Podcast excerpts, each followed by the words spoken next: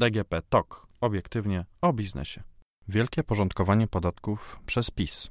Wiadomo już, jesteśmy po wyborach, że zmiany w podatkach będzie realizowała partia rządząca, partia Jarosława Kaczyńskiego, czyli PiS. W programie wyborczym PiSu mamy zapowiedź wielkiego porządkowania podatków, ale tak naprawdę jest to dość nośne hasło, na które nie należy się e, nabierać. Bo tak naprawdę, czy dzisiaj podatki mogą być proste? Wydaje mi się, że nie. A dlaczego? Bo życie gospodarcze jest po prostu coraz bardziej skomplikowane. Mamy coraz bardziej skomplikowane e, rozwiązania prawne, gospodarcze. E, na przykład na giełdzie mamy instrumenty pochodne, mamy kryptowaluty. Opodatkowanie ich również musi być w jakiejś mierze mniejszej lub większej skomplikowane. Oczywiście e, możliwe są wyjątki, takie jak na przykład opodatkowanie pracy. Jak ktoś e, jest zatrudniony na umowie o pracę u jednego pracodawcy, to jego rozliczenie podatkowe PIT nie będzie e, oczywiście tutaj jakieś skomplikowane. W praktyce takiego pracownika rozlicza albo pracodawca, albo ostatnio administracja skarbowa. Wróćmy jednak do porządkowania podatków przez PiS. Zacznijmy od programu e, wyborczego. W nim znajdujemy bardzo ciekawe, tak naprawdę, e, propozycje zmian. E, między innymi trzy nowe ustawy o podatkach dochodowych, nową ordynację podatkową, uproszczenia dla małych przedsiębiorstw, Pewne zmiany wynikają e, spoza programu PiS. Wiadomo już, jakie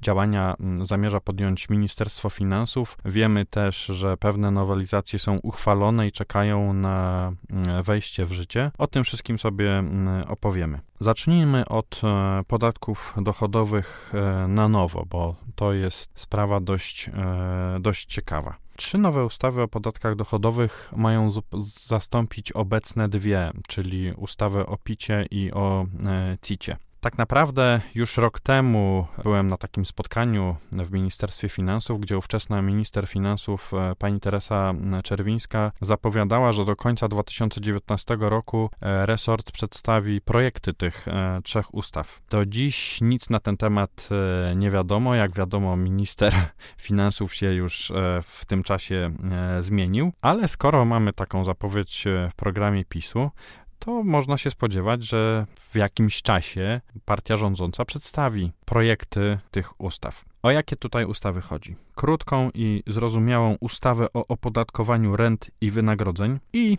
tutaj Prawdopodobnie e, jest to możliwe, tak jak wspominałem na początku, proste opodatkowanie wynagrodzeń za pracę na przykład, czy umów zlecenia. Druga ustawa ma dotyczyć działalności gospodarczej, e, ma się nazywać ustawa o nowoczesnych, uproszczonych regulacjach działalności gospodarczej. W tej ustawie mają się skupić rozwiązania dotyczące stricte działalności gospodarczej. Trzecia ustawa ma dotyczyć zysków kapitałowych, PiS mówi e, o zyskach kapitałowych zachęcających do inwestycji. Czy faktycznie tak będzie, to przekonamy się dopiero jak ten projekt e, zobaczymy.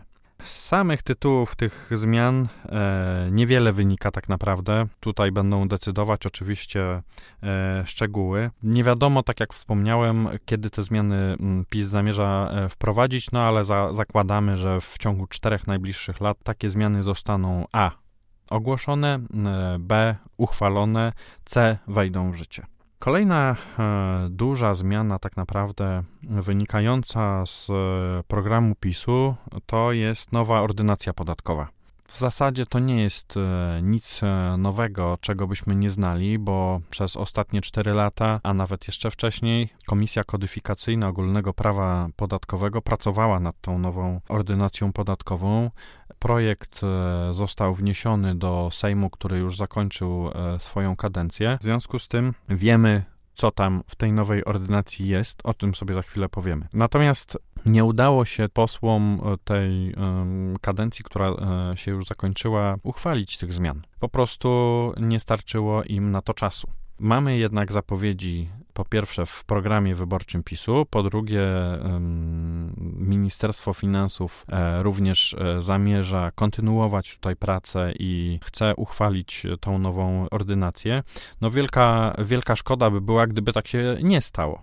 Te zmiany, zgodnie z e, obecnym projektem, miałyby wejść w życie 1 stycznia 2021 roku. I tak długie vacatio legis, wynoszące ponad rok, byłoby tu jak najbardziej wskazane. A dlaczego? Dlatego że jest to bardzo obszerny dokument, liczący ponad 800 e, artykułów. Samo uzasadnienie w tej chwili ma już chyba 700 e, stron.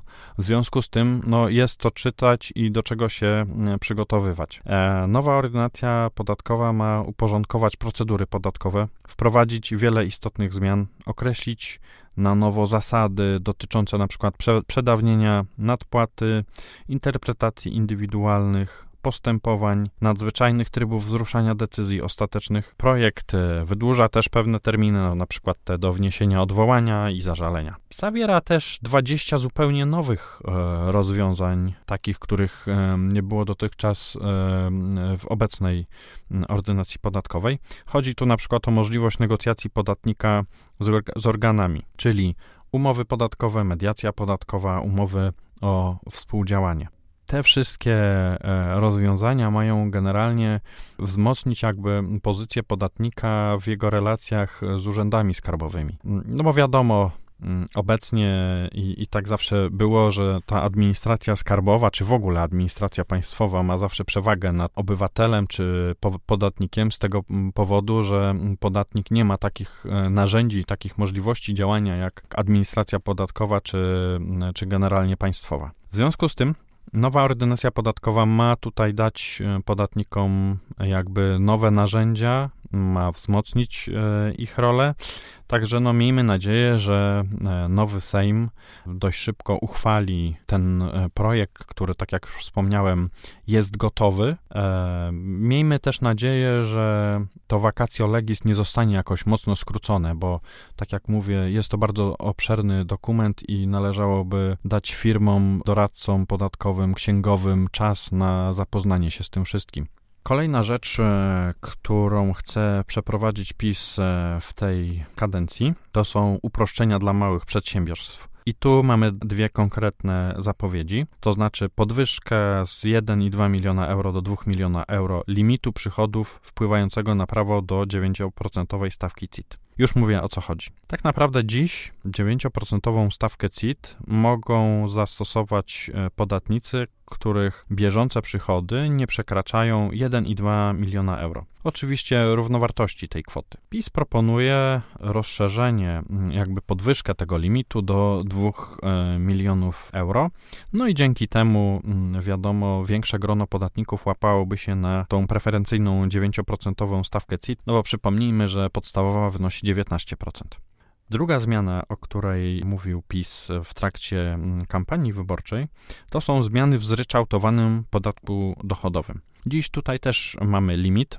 Wynosi on 250 tysięcy obrotów, mm, co daje tak naprawdę kwotę ponad e, miliona e, złotych czyli przedsiębiorcy, którzy mm, osiągają nie więcej niż ponad ten milion złotych, mogą opodatkowywać swoje dochody zryczałtowanym podatkiem dochodowym. Oczywiście tu są jeszcze inne e, ograniczenia, ale mówimy o samym limicie. No i co proponuje PiS? PiS chce tutaj zaproponować dziewięciokrotną podwyżkę tego mm, limitu do 2 milionów euro. Przypomnijmy, dziś 250 tysięcy euro, PiS proponuje 2 miliony euro. To by było no, bardzo, bardzo mocne, bardzo duża podwyżka tego limitu. No i jak przekonywał e, premier Morawiecki, nowe rozwiązanie objęłoby powyżej 90% potencjalnych jego beneficjentów. No, czy tak się stanie? Poczekajmy na projekt. Kolejne zapowiedzi wynikające z programu PiSu to większe darowizny do odliczenia to są tak naprawdę dość e, drobne tutaj e, zmiany, bo na przykład chodzi o zwiększenie limitów odpisów podatkowych na darowizny na cele pożytku publicznego. Dziś przypomnijmy, możemy e, przekazać organizacji pożytku publicznego darowiznę w dowolnej tak naprawdę wysokości, ale odliczymy w picie jedynie 6% swojego dochodu. Tak jak mówię, możemy przekazać dowolną kwotę, ale mamy limit e, odliczenia. I tutaj PiS zapowiada zwiększenie tego limitu. Kolejna drobna zmiana to możliwość odliczenia od podatku składek na rady rodziców. Tutaj PiS e, w programie nie tłumaczy w ogóle, dlaczego taka zmiana, po co taka zmiana, czym ona jest podyktowana. No ale jest, więc też ją odnotujmy. Dużą natomiast zmianą może być inna zapowiedź, e, której też PiS w żaden sposób nie precyzuje, czyli zbliżenie raz systemu podatkowego i systemu ubezpieczeń społecznych i dwa przepisów podatkowych do przepisów o e, rachunkowości. No dziś i w jednym i w drugim przypadku mamy pewne różnice, więc poczekajmy też na szczegóły tych e, rozwiązań i zobaczymy, jak PiS e, w praktyce widziałby to zbliżenie m, tych systemów podatkowego i ubezpieczeń społecznych i podatkowego i przepisów o rachunkowości. Kiedy te zmiany e, mo, będą, kiedy można się ich spodziewać, to tutaj niestety trudno powiedzieć, bo nie określa tego ani program e, wyborczy PiSu, ani przedstawiciele PiSu nie, mm, nie zapowiadali tych zmian.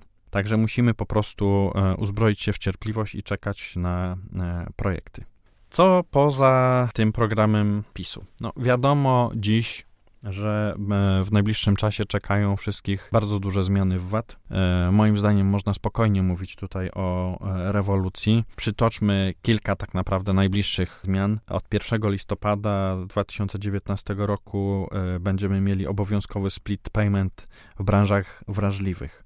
1 stycznia przyszłego roku 2020 będziemy mieli obowiązkowe kasy online dla wybranych branż na przykład dla stacji benzynowych. Będziemy mieli też najprawdopodobniej szybkie zmiany w VAT, tak zwane quick fixes.